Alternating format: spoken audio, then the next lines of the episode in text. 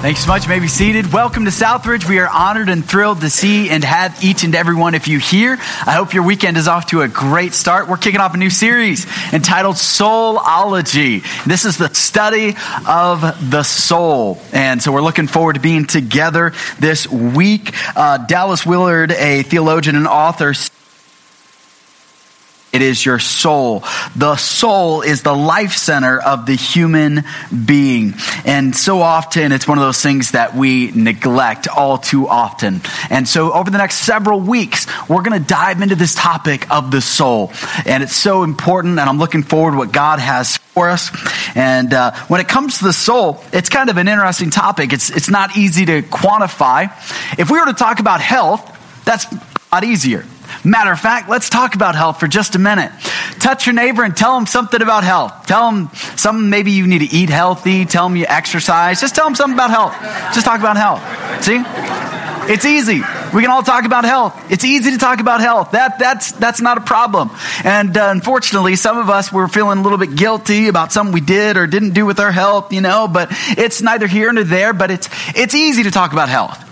No matter where you are, what your age or stage, you can give somebody advice about health. I grew up in a, in a home where when it came to sugary cereals, we weren't allowed to have it. How many of you grew up in that home? You grew up in that home? Yeah. All right. Well, we'll go to therapy together. We weren't allowed Lucky Charms and Froot Loops, and we didn't get any of that. My parents somehow, in their delusion, thought Raisin Bran was healthy. How many thought Raisin Bran was healthy? Until you found out how much sugar they pack into those little raisins.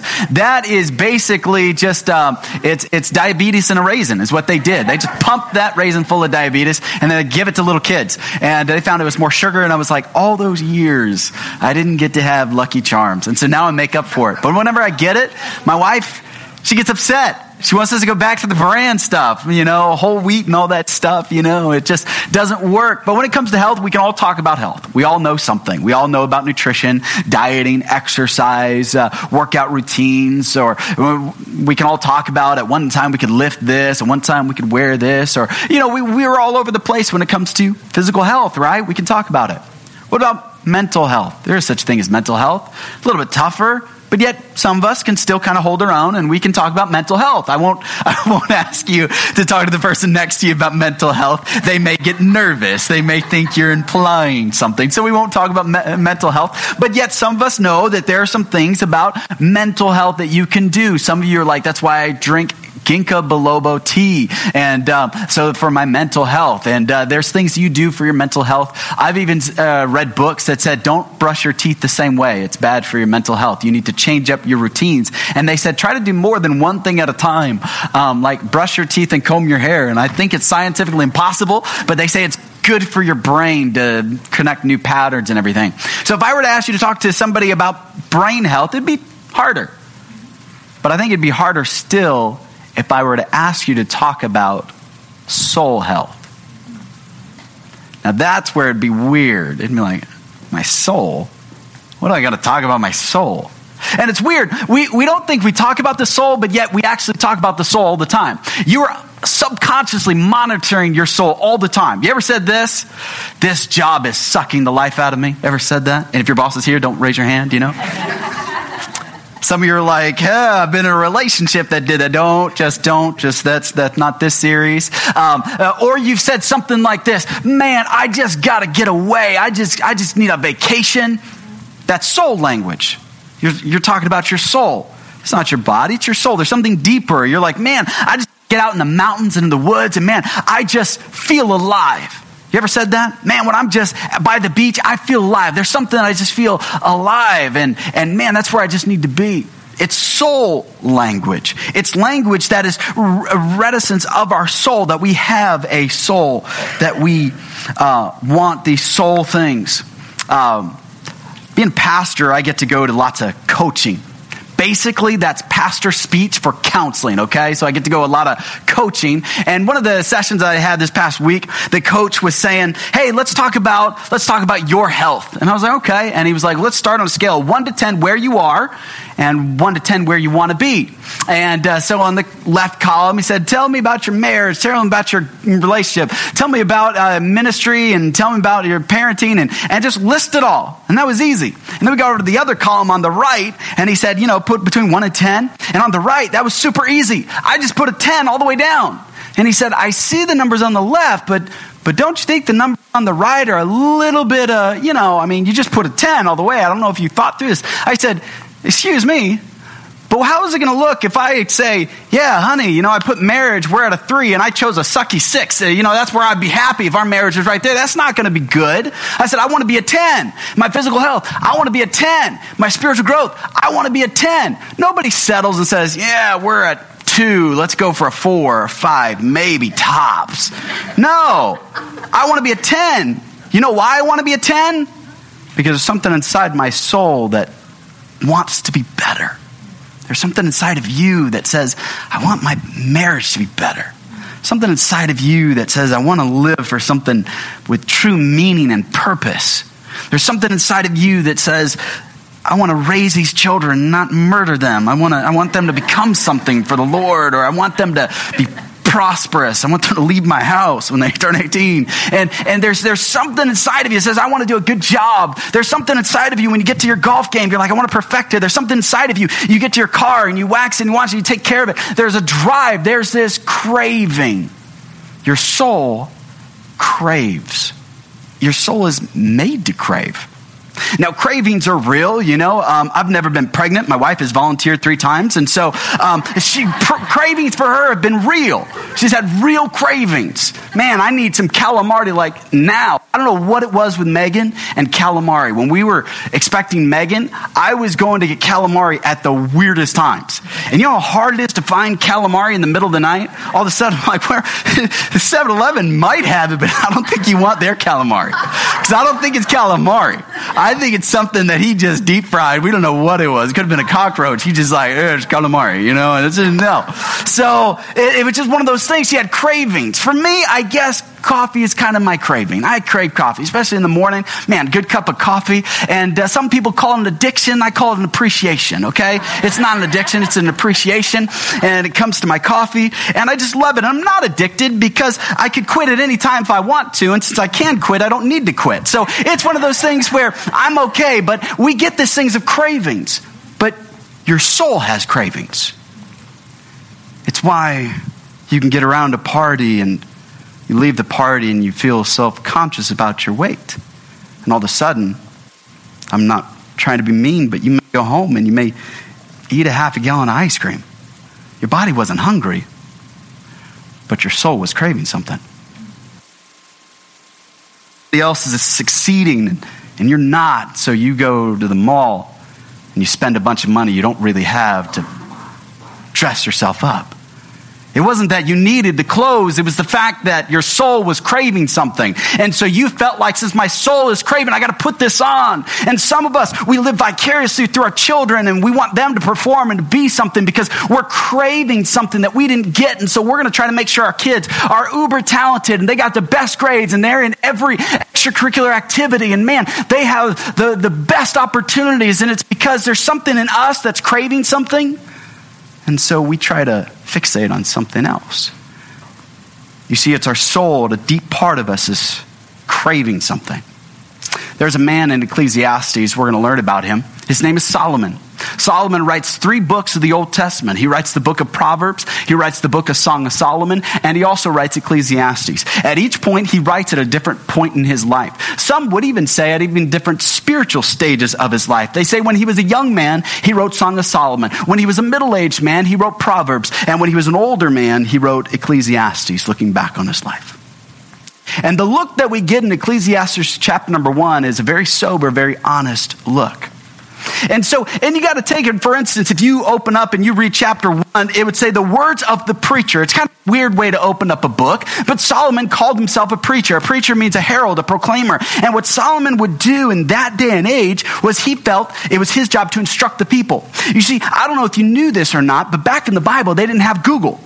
And since they didn't have Google, you couldn't instantly find out about people. Today, you want to find about anybody at any time, at any place, you just reach in your pocket, pull out your phone, and you can know anything.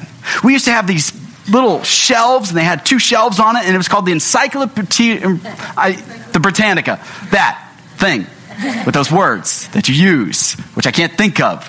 Man, and that was supposed to be the world's knowledge. Man, that was cool if you had one of those. That was, that was expensive, but it was cool. And so you would have that, but now we don't need that. Why? Because we have Wikipedia. Is it accurate? Nobody cares, but that's all right. You know, it's, it's, it's, we've got it. And now you've got the world's information at your fingertips. But in that day and age, you didn't. So Solomon would gather the people. And Solomon does something. He does a little social experiment, but he experiments on himself. Kind of a very selfish experiment, and let's dive into it. I want to read two verses in chapter one, and then we're going to read several verses in chapter two. But let me begin by verse number 13 in chapter one. He said, And I set my heart to seek and search out by wisdom concerning all that is done under the heaven. Let me stop for a moment. When you see the word all that is done under the heaven, many of us would think this is hyperbole, that he's just exaggerating. No, Solomon is not. Anything that he could research and study, he did. You see, you and I, we are, we're lacking in our ability, maybe because of funds or time or authority, to search out all wisdom. Solomon is a king. He's a superpower of his day. He has all kinds of wealth. His wealth is innumerable. It's, it's incredible, the wealth. He didn't like silver because he just had so much of it. It was worthless in that day. Silver was just worthless. They didn't care about silver. All of his cups and spoons, everything was just overlaid with gold. Everything was valuable. He would just pour gold out because he had so much wealth. And this is Solomon. And so Solomon, when he says, Hey, I set my heart to seek and search by wisdom concerning all that is done under the heaven, he's serious. The burdensome task God has given to the sons of men by which they may be exercised. I have seen all the works that are done under the sun, and indeed all is vanity and grasping for the wind. What is he saying? The word vanity means it's empty, it's worthless, it's meaningless. Now you need to understand something. Solomon is not at the prime spiritual state in his life. He's an older, discouraged man. He's one that's gone through a season of living for himself. And the longer you follow yourself and live for yourself, you find it very empty and dissatisfying. And so Solomon, he pursued these things. And I want you to see exactly what he pursued because when it comes to the pursuits of your life or the pursuit of your soul, what is your soul pursuing? Because this morning, your soul is pursuing something. Some of us, our soul is pursuing success. Our soul is pursuing this, this, this drive to be uh, uh, included. Our soul is pursuing this drive to be famous. Our soul is pursuing this drive to have money or wealth or status. Your soul is on a search this morning. Your soul is craving something. And so I want you to see what Solomon tried to fill his soul with. Chapter 2, verse number 1, here's what the Bible says I said in my heart, Come now, I will test you with mirth. Therefore, enjoy pleasure. But surely this also was vanity. And I said, Of laughter, it's madness, and of mirth, what does it accomplish? I search my heart how to gratify my flesh with wine, with, while guiding my heart with wisdom, and how good for the sons of men to do under heaven all the days of their lives. I made my great works. I built myself houses and planted myself vineyards. I made myself gardens of orchards and I planted all kinds of fruit trees in them. I made myself water pools from which water to grow the trees of the grove. I acquired male and female servants and had servants born in my house. Yet I had greater possessions of herds and flocks than all who were in Jerusalem before me. I also gathered for myself silver and gold and the special treasures of kings and the provinces provinces. I acquired male and female singers, the delights of the sons of men, and the musical instruments of all kinds. So I became great and excelled more than all who were before me in Jerusalem. Also, my wisdom remained with me. Verse 10 Whatever my eyes desired, I did not keep from them. I did not withhold my heart from my pleasure. For my heart rejoiced in all my labor, and this was my reward for all my labor. My hands and the labor in which I had toiled, and indeed all was vanity and grasping for the wind. There was no profit under the sun. What is the goal of your soul? Would you touch your neighbor and say, What is the goal for your soul? What is the goal for your soul? What is the goal for your soul? You see, it's one of those questions that we honestly we don't think about. You've got a goal for your career. You've got a goal for your parenting. You've got a goal for your marriage, but you don't have a goal for your soul. And many of us, we're like Solomon. We're like, well, that's a good goal. I'll pursue pleasure, or I'll pursue fame, or I'll pursue this. This will feed my soul. And I need you to see something. Solomon got to pursue it all money, love, sex, power. He pursued it all. And you know what he said? It's all empty. You see, here's the thing that you and I, we think. We fall for this. We think, well, if I had all the money, it'd be different. If I just had a bigger house, it'd be different. If I just had more social status, it'd be different. If I just had a bigger, a better car, or if I just had this, then I would be happy. My soul would be happy. Here's a man that had it all, and he said, not so. Ever heard of Nirvana and Kurt Cobain? There's a man who had it all, 27, blew out his brains. He had it all, folks. Shouldn't his soul been happy? Shouldn't it have been going well for him? You see, that's what we do in the Christian church too. We know how to take care of our mind, we know how to take care of our body, but we neglect the soul. And I know what some of you are thinking. I'm at church, I'm taking care of my soul right now. But you're not. You see, the soul is a different part of you. You see, here's what's happening when it comes to our soul and how we develop it and how we take care of it and how we guard it. Oftentimes we just say, I'm just going to desire something. And Solomon, he gave his heart to seek it. He said, I'm going to go after whatever it is I desired. And he went after it. Scripture here, it's actually a medical condition to the degree that he went after things. And I don't mean to be vulgar and I don't mean to be, I know there's some young people here, so I, I'm, I'm going to be very careful, but I'm going to say it. There's literally a condition and it's called what the hell. That's the condition. We use it as slang, but it literally means you've gotten to a point that you no longer care about anything. So what the hell? Solomon is at a point in his life. Man, I have two, uh, 699 wives. What the hell? Let's get one more. And I'm not trying to be funny. I'm not trying to be cute. I'm being serious. That's where he was. I have all these houses. Ah, what the hell? Let's get another one. I have all this fame. What the hell? He tried it all. Any pleasure, he didn't deny it from himself. It's a condition. This is not a place where we want to be. Here's a man that had anything you could ever want, anything you could ever desire, and he had come to a point in his spiritual life where it was just, what the hell? I'll just do it. Okay, we'll try one more thing. And some of us have gotten to those points. Oh, I've already messed up my life enough. What the hell? What's another relationship? What's sleeping with another person? What's, what's just cheating on this test? What's just lying to my spouse about this? What's just lying to my boss about this? I've just gotten to that point because why? Because we see ourselves as a self and not a soul. Come on, today we've got we've got self-help, self-care, self-love, self-everything, all about the self, but where are you hearing teaching on the soul? Because you're more than a self. You are a soul. But too often we don't focus on the soul. Too often we neglect the soul. And we wonder why our soul doesn't just go away, it goes awry, it goes crazy. You ever met the person where you're like, what happened? They just quit their job like nothing. They just left their children like nothing. What happened? Their soul went awry. You can't neglect your soul and think everything is okay. You can't neglect, that deep part of you. And whether you're an agnostic, whether you vote a Democrat, Republican, independent, whatever you are, it doesn't matter. You have this soul. There's a deep desire, this craving inside of you that says there's something that I'm searching for. I'm looking for something with some deep meaning, something that'll truly satisfy. And here Solomon said, I set my heart to pursue everything, folks. And he did. And he said it came up empty. Please write this down. You can get all you ever wanted and it never be enough. You can get all you ever wanted and it never be enough. You say, I just need that promotion.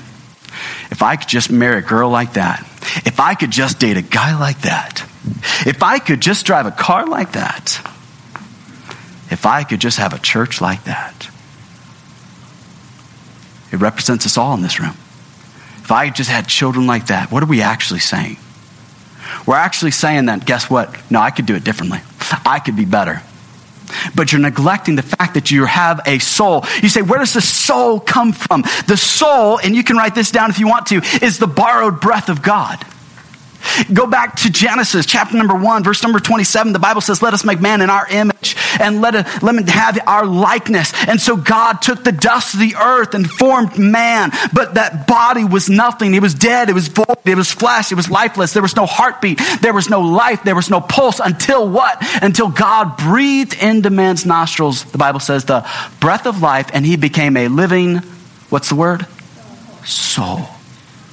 So, where does our soul come from? It's the very borrowed breath of God. And so, you attempting to fill it with anything other than something that came from God doesn't work. I once had a car, and it was an unleaded. It was a, 84 Honda Corolla or Honda uh, Accord, and it was great. It was my first car.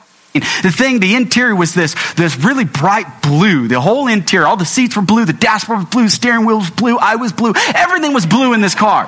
And man, it was great. It was, it was a great car. And I let a guy at college borrow it. And he's like, hey man, I borrowed your car and I filled it up with gas. I was like, excellent, filled it up with gas. What's all that black smoke behind the car when you drove in, you know? And he was like, I don't know, but I filled it up, so I'll see you later. What he did not realize is back then they hadn't changed the diesel pump nozzles, the different size, so you couldn't fit them in an unleaded. He just saw what's the cheapest gas I can get this guy. And this is back when we had like $4 gas and diesel was like $3. His cheapskate and he stuck that diesel inside my engine. Oh, it gummed it up. It was, it was shot. It was just shot. Why? Because the unleaded vehicle was not meant to have diesel. Your life was not meant to have sin. That's not how God created you. God wasn't meant to, you're not created to fill the stuff that you're filling your life with. And some of you are wondering why I'm finding no satisfaction. I'm finding no fulfillment because God says, hey, your soul is from the very breath of God. It's a very deeply spiritual thing. So whether you're a Christ follower, whether you believe the Bible is totally irrelevant, just listen to this young preacher this morning when I tell you that what you're craving is something at a deeper level and it only can come from God. Your husband can't give it to you. Your wife can't give it to you. Your job can't give it to you. Your clothes can't give it to you. Only God can give you what your soul is craving this morning. And yet we've got a whole generation that we're on painkillers, we're on antidepressants. And I'm not against medication. If you need it, you need to take it. But I'm saying our souls got to that point. But can I tell you where I want to be? This is where, where Micaiah Ermler wants to be. I want to be the point. Those situations are good. Situation may be better than my soul. I want my soul always better than my situation. I don't want the well being of my soul dependent on my situation. But that's how most of us live. If the situation is good, then the soul is good. If the wife is respecting me, then I'm good. If she's not, she's got a problem. I better stop this really quick. I'll get in trouble. But that's where our soul is. That's where the goal. But yet we've all got a goal for our soul. We just don't like to talk about it. I did something the other day. I said, okay, what's all the goals of my soul? Like, what's the initial thing that just comes to my mind? And man, I was just, I was just putting stuff down. You know, the stuff we put down, a car, a house, you know, uh, college for the kids. You know, you just start putting all this stuff down. And then I was like, where is God in this? I just went through my list. And, you know, we just do it. Innocent. It's innocent. But I step back and say, wait a minute. I'm created after his image and his likeness. How am I feeding my soul in this? You see, Solomon, he does, and I'll go through this real quick. It's a short little outline. He gave himself to pleasure, any pleasure, wine and women. He gave himself to it. He had 300 concubines, 300 concubines, 300 women. These weren't women you had a relationship with. This is for one thing and one thing only. This is to be used and abused. That's what he was looking for. That's, that's how far and depraved he was. He gave himself to projects. Solomon, he built beautiful gardens. He built beautiful uh, uh, uh, kingdoms. He built all kinds of things. He built God's house. Anybody remember how long it took him to build God's house? Just throw out a number. Anybody remember? I heard seven. Seven years. But then Solomon built his own house. You know how it took him to build his house? 13 years. Almost double the time. So here's where the message can preach. He put more effort into his house than God's house. How much effort are you putting into God's house? We're so busy building our house. Yeah, it is good. Thank you very much. All right. God bless you. See, here's, here, here's the reality, though. The Bible, it's a little verse. It's tricky, isn't it, how the Bible works against us? Where your treasure is, there will your heart be. Where was his treasure? His house. His house. You see, this is why we're so big on the church. This is why we're so big. It's not that we're trying to build a big kingdom. It's that we know that we're constantly reminding you to orient your heart, orient your soul, orient your mind to the things of God. Orient your mind to pursue things that are above, not of things that are of this earth. Because you get to your job, what are they going to talk about? Oh man, I'm saving up for this Camaro. And there's nothing wrong with a Camaro. Oh, I'm saving up for this RV. There's nothing wrong with that, but it can steal my heart. Just know my heart is fickle. Just know your heart is fickle. It's easy to let astray. It's easy to be pulled. So you need something that's saying, hey, let's get realigned here. Your car needs an alignment every now and then to get the tires realigned. Your soul needs that alignment. So Solomon, he gave himself, he pursued these things. He pursued possessions. There's a parable in Luke, 9, uh, Luke 12, verse 19. The Bible talks about a rich man. He had all this wealth. And he starts talking, the Bible literally says, to his soul. Not to himself, to his soul, the deeper part of him, the spiritual part of him. He says, Soul, you have much goods and much wealth for many days. And so he said, Soul, I will tear down my barns and I will build bigger barns. And I will store my wealth and I will take my rest and eat, drink, and be merry. But then Jesus finished the parable and said that God said, Thou fool, this night your soul will be required of you. Then what good will these things be when your soul is gone? You see, what happens is we think a healthy soul means healthy stuff. Stuff doesn't make a good soul. And we're in this collection. We're, we're hoarders, really, is what we are. We're hoarding all these things, and we think this is what it's going to take to have a healthy soul. And we're missing the point. We've got to get back and say, God, what do you want for a healthy soul? What does it take? And here, Solomon is leaving a very poor example of what a healthy soul is, what it means to pursue God. He gave himself to possessions. You see, we give ourselves to possessions. Then he gave himself to prominence. Verse number nine, the Bible says, So I was great and increased more than all that were before me. He was great. He had arrived. He had everything. He had everything. You know what I basically say? Here's how you can sum up everything that Solomon pursued Solomon pursued the American dream. That's what he's pursued. Come on. Life, liberty, pursuit of happiness. That's where we live. And I'm not against it. This isn't me down on the American dream. This isn't me saying, hey, don't work hard. This is not, it's not what it is. But, but we can get fixated at the point of, man, I've, I've got to have this, this kind of a life that fits in here. Uh, anybody ever gone to a third world country? Anybody? A few of you? Yeah, there we go. There we go. We don't like to raise our hands. We're not that kind of church, you know. I, I seen you in worship. You're like this, you know. I mean, yeah. one of these days we're going to get you to goalposts. One of these days, you know, we'll get you there. But man, it gets hard, and you, you go to a third world country and you're amazed, right? You go see the children, and they're all smiling, and they live in a dirt hut. The whole village has one ball to play with, but they're all so happy. And they see you, they come running up. They want to like touch you and just look at you. They've never seen somebody uh, that, that's from somewhere else outside of their city. And they're so happy, they're so content. And all of a sudden, you start feeling really guilty. Oh man, you look inside their humble abode. You look inside and you think, wow, they have so little, but they're so joyful. And then you make a vow, you make a promise. I'm going to go home and I'm going to be different. Man, I don't care if I'm eating peanut butter and jelly for the next three years. I will never be ungrateful. I will never be upset. I will always be kind to the waiter. If I ever have to wait, it's not going to bother me because I've seen what people that have real happiness, that have nothing. And then we get home and it lasts about two weeks. And then we get to Applebee's and we start yelling at the waiter because they're taking too long with our Arnold Palmer refill. Because when we go to Applebee's, we don't drink anything else. We drink good things. Bunch of heathens. Memorial Day weekend, you're about to have a good time, aren't you? Yeah, yeah, I know it. I know it. But man, it doesn't stay with us, does it? And we're thinking, we're looking at the picture and we're like, God, it, man, it didn't take long and I'm already over it.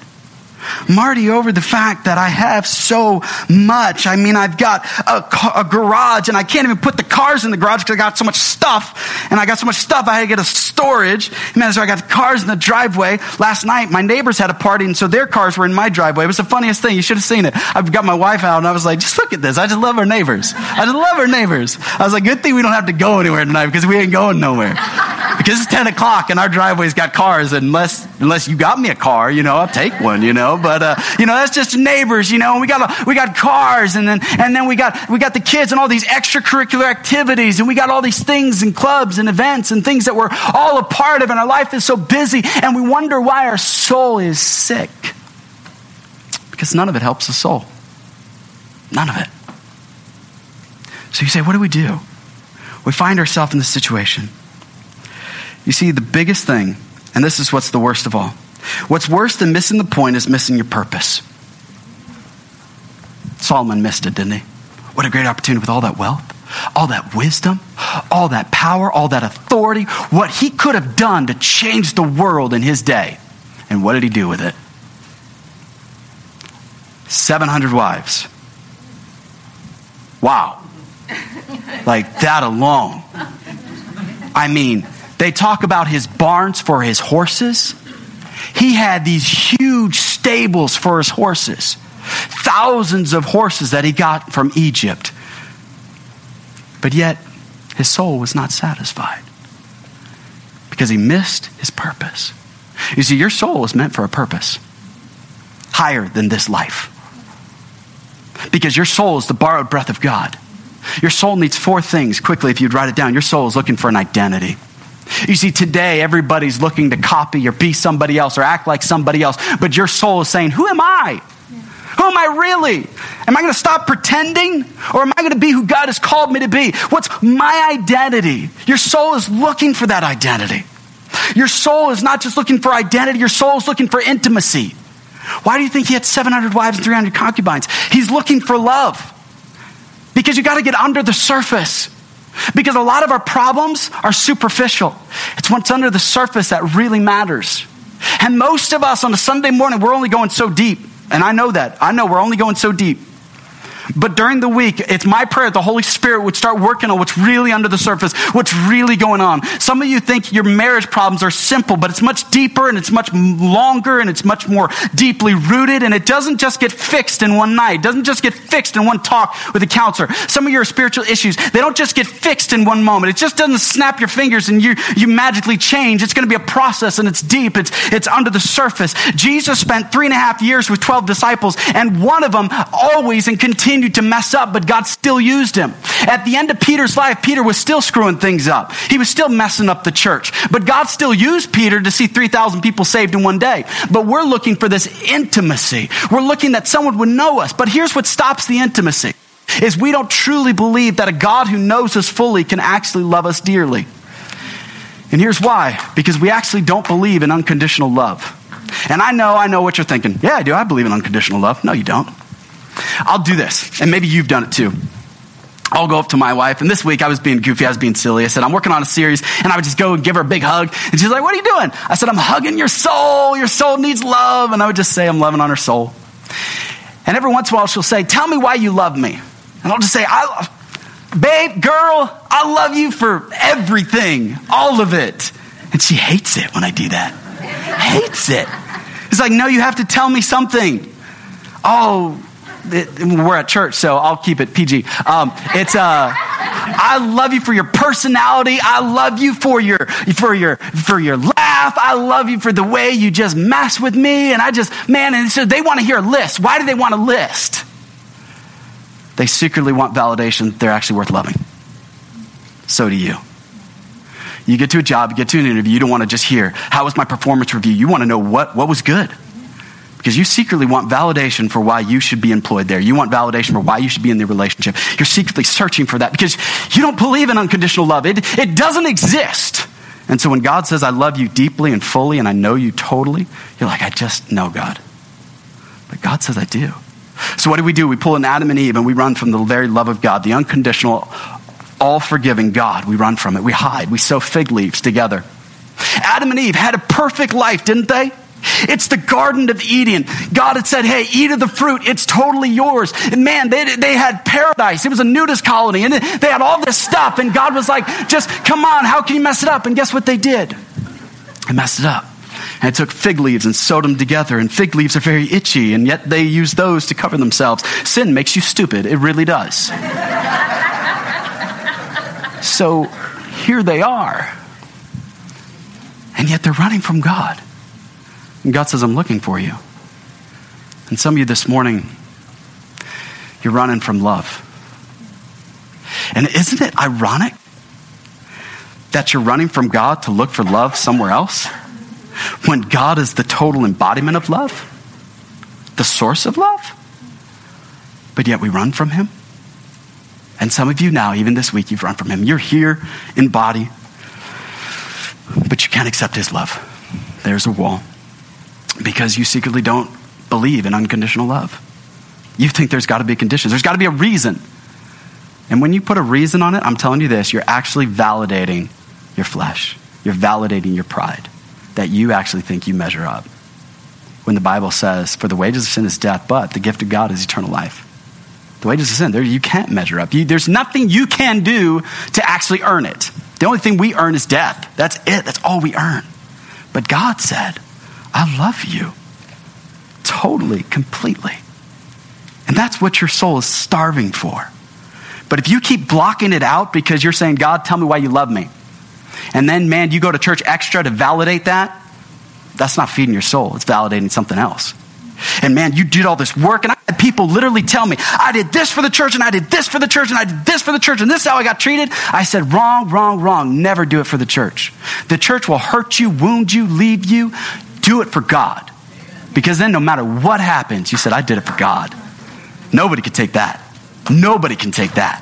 I didn't do it for anything. Man, I even do that when I when I do something for somebody. If somebody says, "Hey, can I borrow something? Can I use that? Can you help me?" I always say, "God, do you want me to do this?" Because if something changes the relationship, they're gone. Then I'm always mad at them. Now I'm not mad at them because God told me to do it. They didn't ask me. God led me to do it. So your soul is looking for an identity. It's looking for intimacy. It's looking for community. Your soul is looking to fellowship. You ever had, said this? This is so crazy. It's soul talk. It's soul talk. Man, I just need a heart to heart with this person. What does that mean? Like, I'm going to take my heart and you take yours out of your chest and let's, like, what does that heart to heart mean? That's our language. If we honestly think about it, our kids who are very literal must get freaked out when we say that. Like, they're like, no, mommy, put down the butter knife. No, we're not having a heart to heart. We're talking about soul language. It's my soul needs community. My soul is isolated. That's why I think it's a very dangerous thing for a church member to be isolated, to not be in community.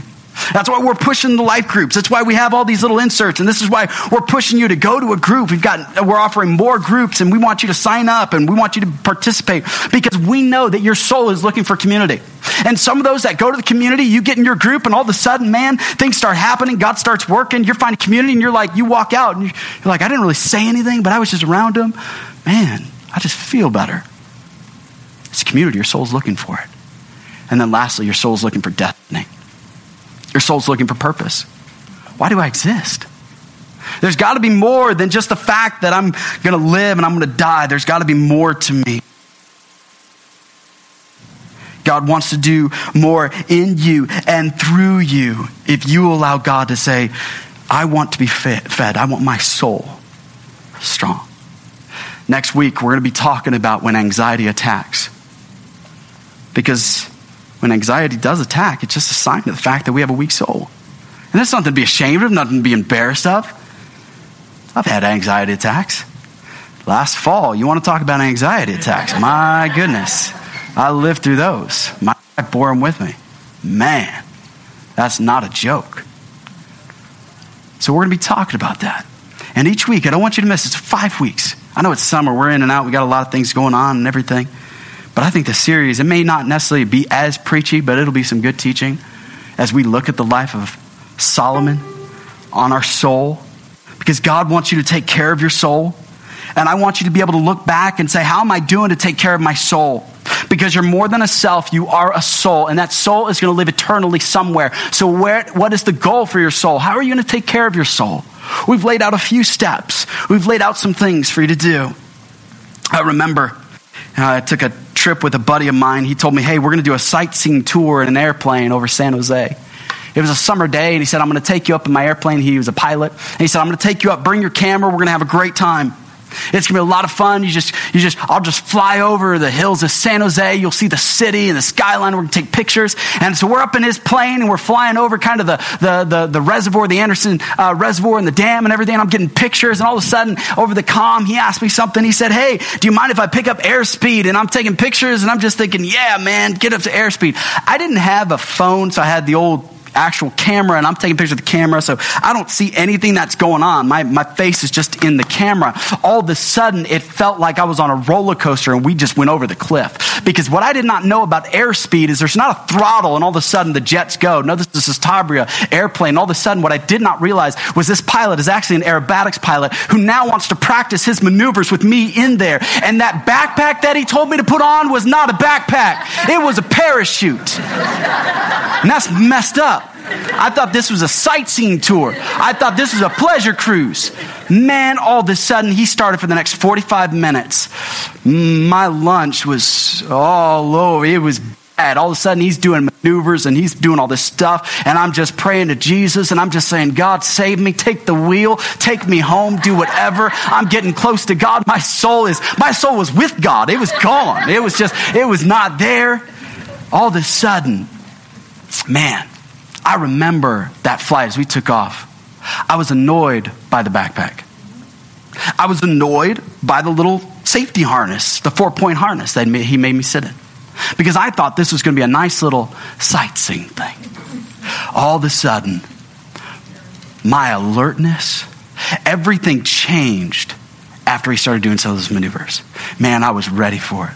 And when I was ready for it, I enjoyed it. It changed the entire experience.